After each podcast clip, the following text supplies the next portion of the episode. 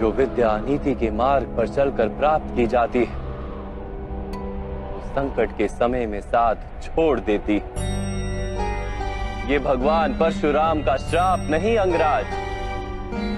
प्रकृति का नियम है। किंतु मैंने अथक श्रम किए थे।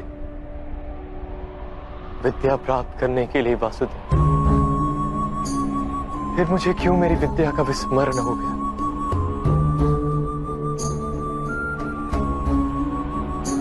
विद्या प्राप्त करने का प्रयत्न आपने क्यों किया था, अंगराज? क्या विद्या का महत्व जाना था आपने? क्या विद्या प्राप्त करके समाज को लाभ देने की इच्छा थी आपके हृदय में? या केवल अपने अपमान का प्रतिशोध लेने हेतु आपने विद्या प्राप्त की? वास्तव में विद्या प्राप्त करने हेतु श्रम की तो आवश्यकता ही नहीं होती। केवल एकाग्रता और समर्पण पर्याप्त है।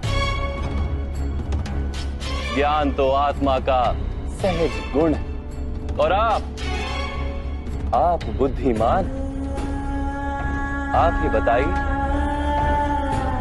विद्या ग्रहण करते समय मन एकाग्र क्यों नहीं रहता?